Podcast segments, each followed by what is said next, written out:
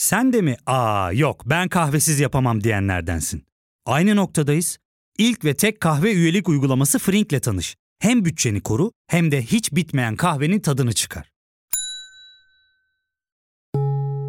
Yakınlarından terapinin onlara ne kadar iyi geldiğini dinlesen de kendin için bir şeylere başlamak zor geliyor olabilir. Ya da sevdiklerine yardım etmeye istekliyken kendi ihtiyaçlarını görebilmek. Hayvel, uzman psikologlarıyla kendi ihtiyaçlarını bulmanda sana destek olacak. Terapi yolculuğuna başlamak için detaylı bilgi bölümün açıklamalarında. 537 yılında Patrik Katedrali olarak inşa edildi. 1453 yılında Fatih İstanbul'u fethedince Ayasofya'yı camiye dönüştürdü. Bakalım şimdi ne olacak? Trend Topi'ye hoş geldiniz. Ben Nevşin Mengü.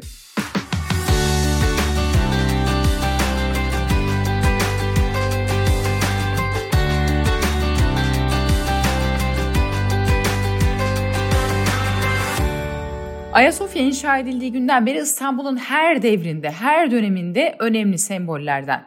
Hatta Netflix'te yayınlanan Ottoman Rising dizi belgeselde Ayasofya'ya verilen referanslarla karşılaşıyoruz. Fethi'nin hemen öncesinde Ayasofya'dan çıkan bir ışık meselesinden dizide bahsedilmiş. Diziyi izleyenler hatırlayacaklar. Kanlı Ay'dan sonra ve nihai saldırıyı başlatmasına sadece saatler kala Mehmet vahiysel bir görüntüyle karşılaşır. Ayasofya'nın çatısında ışıklar parlamaktadır.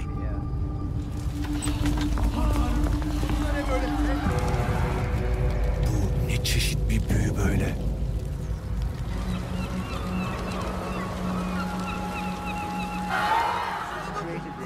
O an dünyanın sonunu görüyor olma ihtimalleri şehirde son derece isterik bir hava yarattı.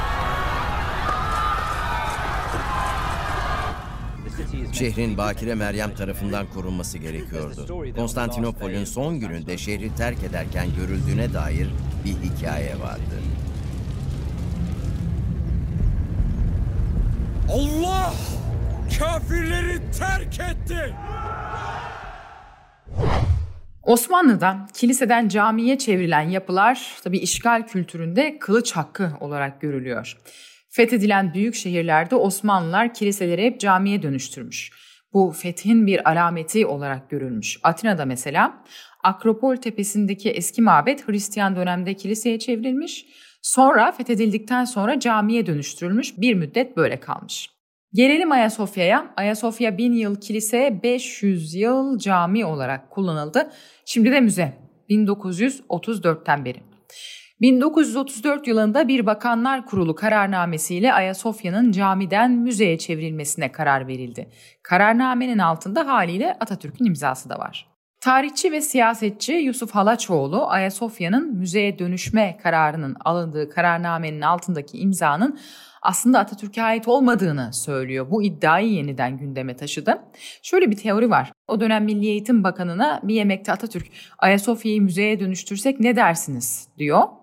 O yemekten sonra apar topar Atatürk'e biraz da jest olsun diye bakanlar, bürokratlar böyle bir çalışma yapıyorlar. Kararnameyi hazırlıyorlar diye. Ancak buna katılmayan tarihçiler de var. Sinan Meydan Yusuf Alaçoğlu'na katılmadığını Habertürk'te Fatih Altaylı'nın programında anlattı. Bakın Atatürk'e soyadı ne zaman verildi? Türkiye Büyük Millet Meclisi Atatürk'e soyadını 24 Kasım 1934 tarihinde verdi. Bakın meclis tutanağını getirdim. Meclis zabıt cirdesi 24-11-1934.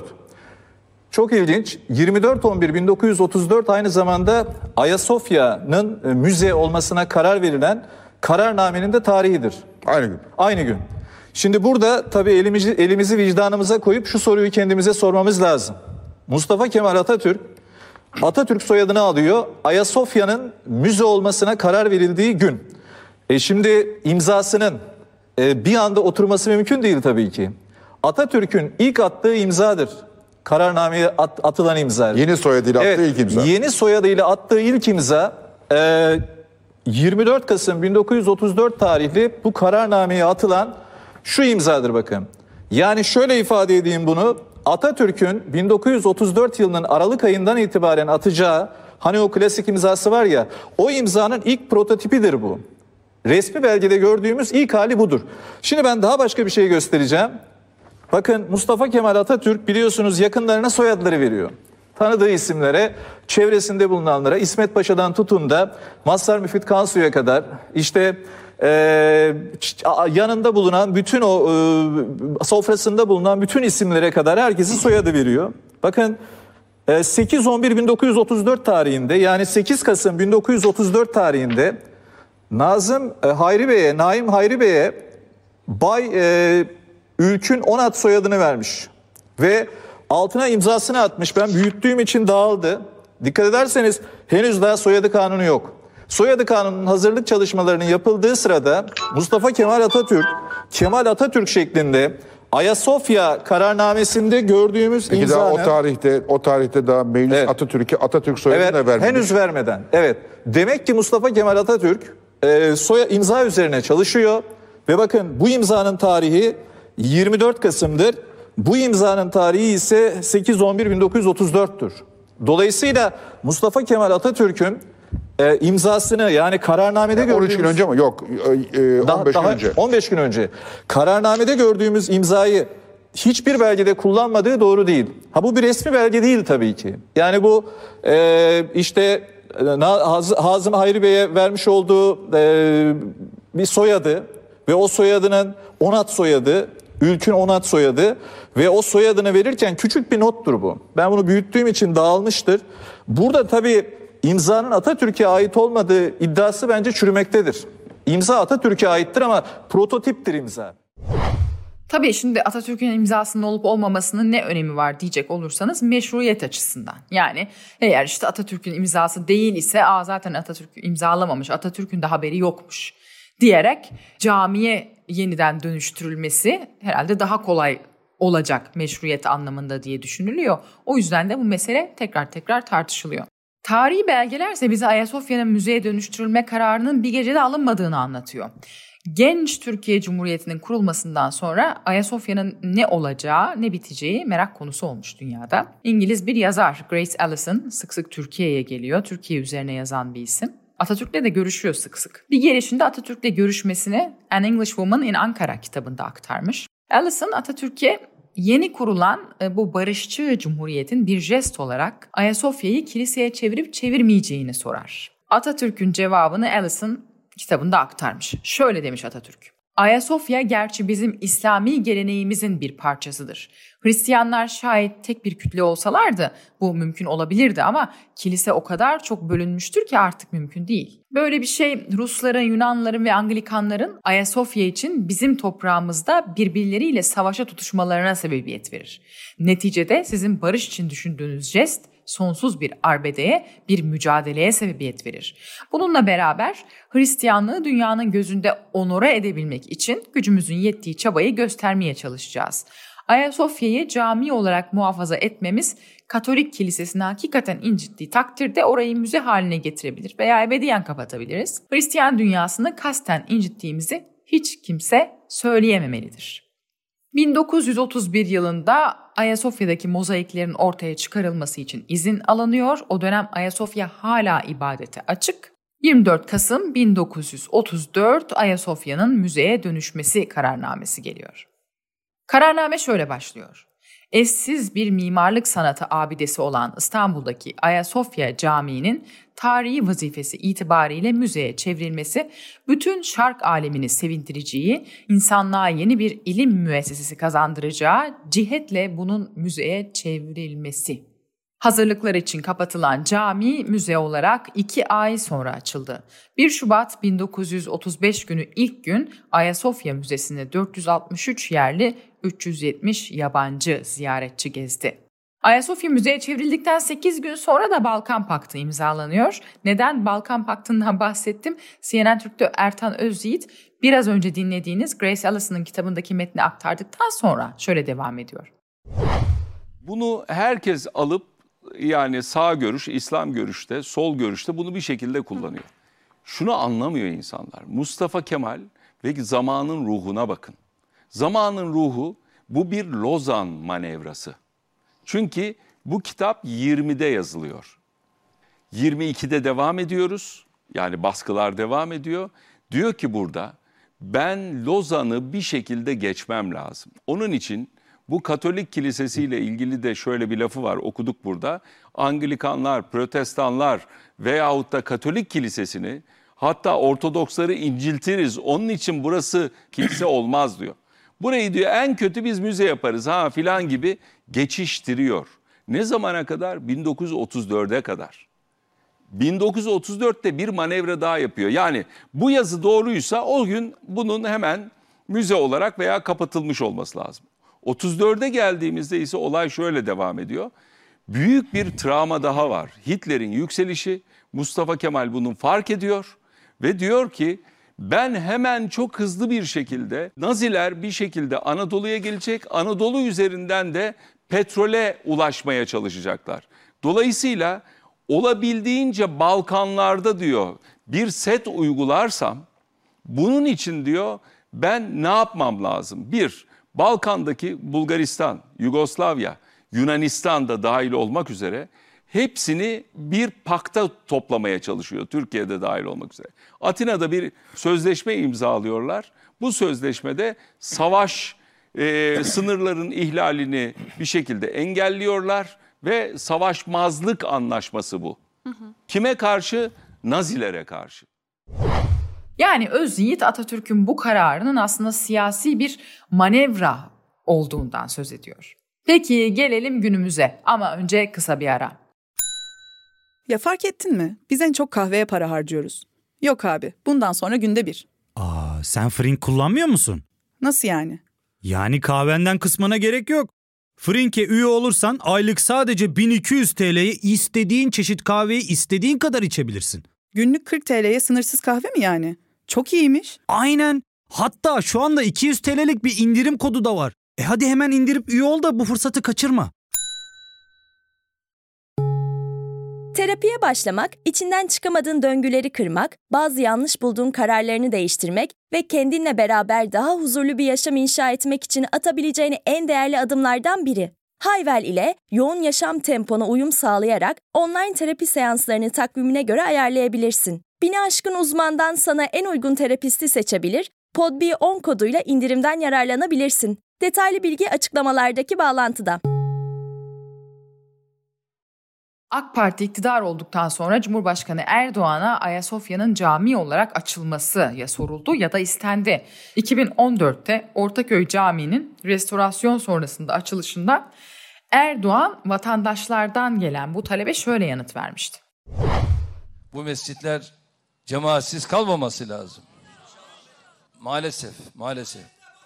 Dolması lazım. Yani Sultanahmet, Süleymaniye buralar dolması lazım. Fatih. Şimdi kardeşlerim, kardeşlerim yan tarafında Sultanahmet'i bir dolduralım bakalım. Sultanahmet'i bir dolduralım.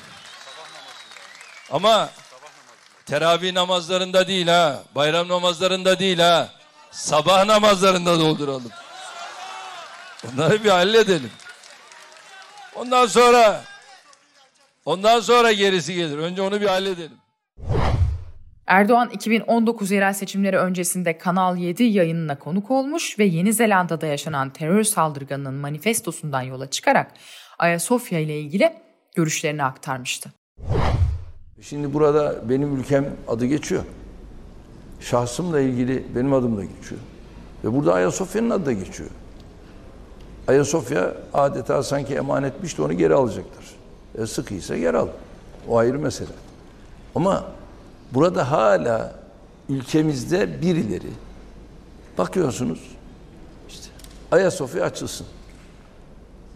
Ya be kardeşim ya bir şeyi söylerken duygusallıkla affedersin bu alçağın, bu teröristin sözlerine karşı böyle bir talepte bulunmanın bir anlamı yok. İşte Anadolu yakasında bir Cuma Camii, bir Selahattin Camii yoktu. Mimar Sinan Camii'ni de yaptık. O da yine bu bölgede. Ve dedik ki bir de buraya çok daha muhteşemini yapmamız lazım. Ve Büyük Çamlıca'yı da hamdolsun bitirdik. Ramazan İstanbul'un öncesi zirvesi. Evet. Resmi açılışını da yapacağız. Bu oyunlara gelmeyelim diye. Çünkü bunlar da bir tahriktir. Bu tahrik unsurlarını bozalım diye özellikle bunun açıklamasını yapmak durumunda kaldım. Zaman zaman da aslında bunu söylüyorum. Ama başka düşüncelerim de var. Ama bunlar konuşulmaz. Bunlar yapılır. Yani mesela orada bir sergi yapıldı. Orada Kur'an tilaveti de yaptık. Belli bir bölümünde şu anda namazda kılınıyor. Bunları da aşmak bizim için sorun değil, aşarız. Ama getirisi götürüsü nedir? Bunu da burada açıklamam doğru olmaz. Bunun bir götürüsü var. O bizim için faturası çok daha ağırdır. Unutmayalım. Şu anda dünyanın çok çeşit ülkelerinde bizim binlerce camimiz var. Acaba bunu söyleyenler bu camilerin başına ne gelir? Bunu düşünüyor mu? İşte şu anda kundaklama hareketleri, şunlar bunlar birçok şeyler yapılıyor. Ya bunları düşünmeden söylüyorlar. Bunların hesabını yapmadan söylüyorlar. Ya kusura bakmasınlar. Bunlar dünyayı tanımıyorlar. Muhataplarını bilmiyorlar. Onun için ben bir siyasi lider olarak bu oyuna gelecek kadar istikametimi kaybetmedim. İslam dünyasının şu anda biz yükünü çekiyoruz. Nerede, ne oluyor, ne olabilir? Bunların hepsini düşünmek zorundayız. Onun için hassas olacağız, dikkat olacağız. Gereksiz Ama bu yere tezgah tabii. gerilimi artırmamak gerekiyor diyorsun. Bu yayından 5 gün sonra Erdoğan Beyaz TV'de katıldığı programda ise Ayasofya'nın müze statüsünden cami statüsüne çevrilebileceğinin ve girişin ücretsiz olabileceğini sinyallerini verdi. Vatandaşın bir beklentisi var efendim. Tamam anladık yüreğimize taş basacağız Ayasofya ibadete açılmasın ama en azından biz e, Türkiye Cumhuriyeti vatandaşlarına da ücretsiz olsun orası derler. Bilmiyorum seçim sonrası böyle bir şey Evet. gündeme alınabilir mi? Ücretsiz. Ayasofya'ya giriş en azından ücretsiz olsun, ücretsiz girebilirim derler. Müze hükmünde ya efendim. Evet. Değil mi? Öyle evet mi? evet tabii tabii. Tabii tabii. Yani o anormal bir teklif değil. Olabilir diyorsunuz. Olabilir. Niye olmasın? Seçimden sonra. Ee, o, olmayacak bir şey değil. Olabilir. Rahatlıkla olabilir. Ve hatta hatta üzerinde bunun öyle dururuz ki yani bunu müze ifadesiyle değil artık bunu Ayasofya Camii olarak Oo. aynen koyarız. Ve nasıl Sultanahmet Camii'ni gelip bütün turistler geliyorlar. Herhangi bir ödeme şu bu falan yapıyorlar. mı? Hayır. ziyaretini Sultanahmet Camii'ne yapıyor. Süleymaniye'ye aynı şekilde yapıyor. Fatih Camii'nde yapıyor. Aynı şeyi Ayasofya'da da yapıyor. Erdoğan'ın direktifine ilk destek Devlet Bahçeli'den geldi. MHP Genel Başkanı Devlet Bahçeli, Ayasofya'dan çan sesi değil, Allah'ın izniyle ezan sesi yükselecektir dedi. Ayasofya'nın camiye dönüşme meselesi bir günde gündeme gelmedi aslında. 2018 yılında İstanbul'un fethinin yıl dönümünde Ayasofya'da Kur'an-ı Kerim okundu. Kutlamalar İmam Hatip Ali Tel'in Kur'an-ı Kerim tilavetiyle başladı. Hatip Tel'in tilaveti Ayasofya'nın iç kısmında 85 yıl sonra okulan ilk Kur'an-ı Kerim olarak kayıtlara geçti. Bundan 2 yıl sonra 2020'de ise bu kez Ayasofya'da Fetih suresi okutuldu.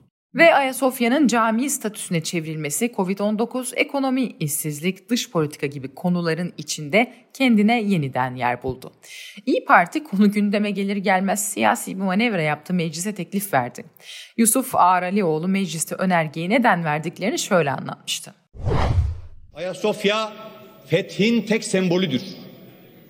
Fethin sembollerinden biri değildir. Fethin İstanbul'daki tek sembolüdür. Ayasofya fethin kılıç hakkıdır. Şimdi bugün Bülent Turan Bey dün açıklama yapmış. İyi Parti grubundan da bu mevzuda bir hassasiyet bekliyoruz diye. Evet Ayasofya açılmalıdır. Ayasofya'nın açıldığı güne abdestimizle bekliyor olacağız. Ve orada iftiharla, şerefle ibadetimizi yapacağız. Açıldığı güne, açılacağı güne iftiharla ve duayla katılacağız inşallah. İnşallah böyle bir gün bize nasip olur. Biz gençlik yıllarımızda oralarda esaslı eylemler yaptık.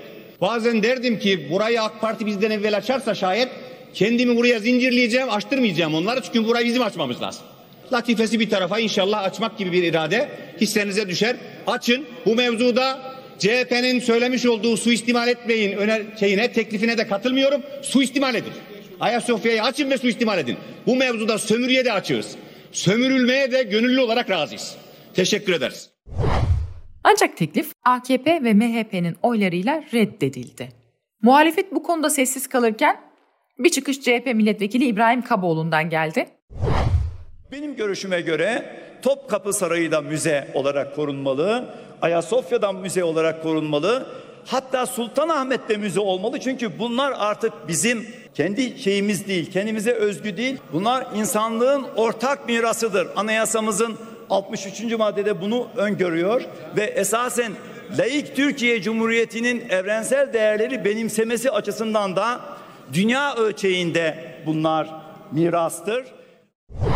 Muhalefetten İbrahim Kaboğlu'na destek çıkan pek olmadı ancak CHP sözcüsü Faik Öztürk iktidara sık sık Ayasofya'yı bir bakanlar kurulu kararıyla ibadete açabilirsiniz. Atın imzaları açın o zaman açıklamasını yaptı.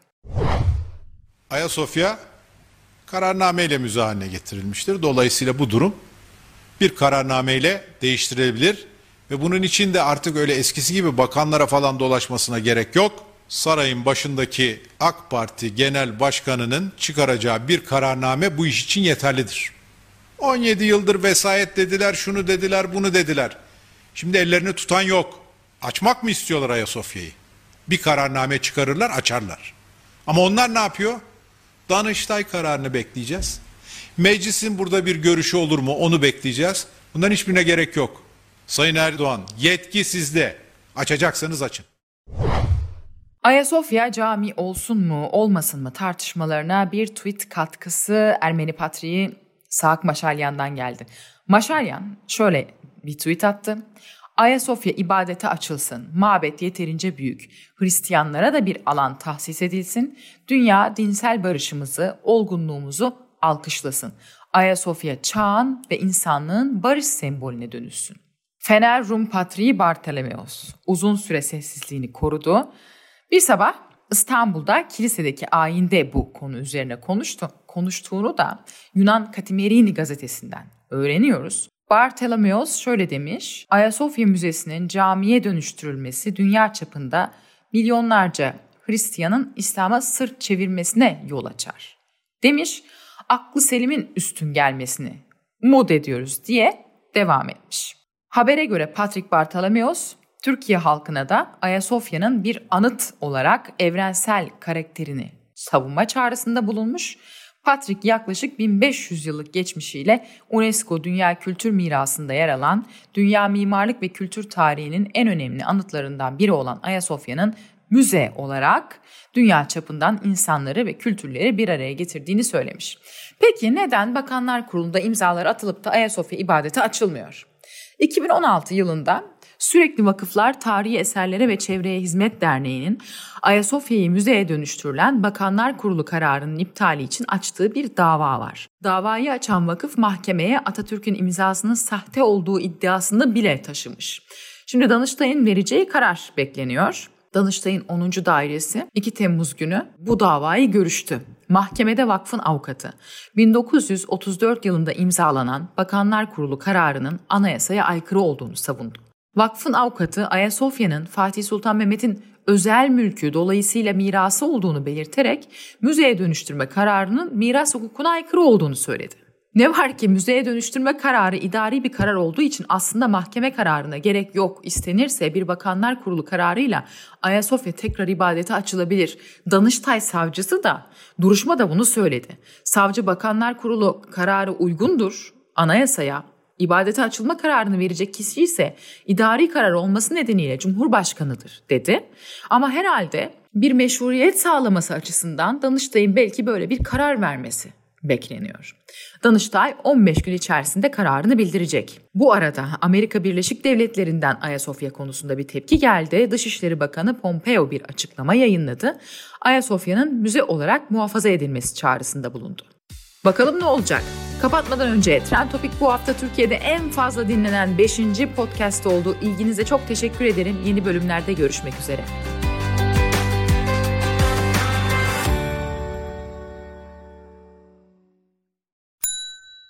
İlk ve tek kahve üyelik uygulaması Frink, 46 ildeki 500'den fazla noktada seni bekliyor.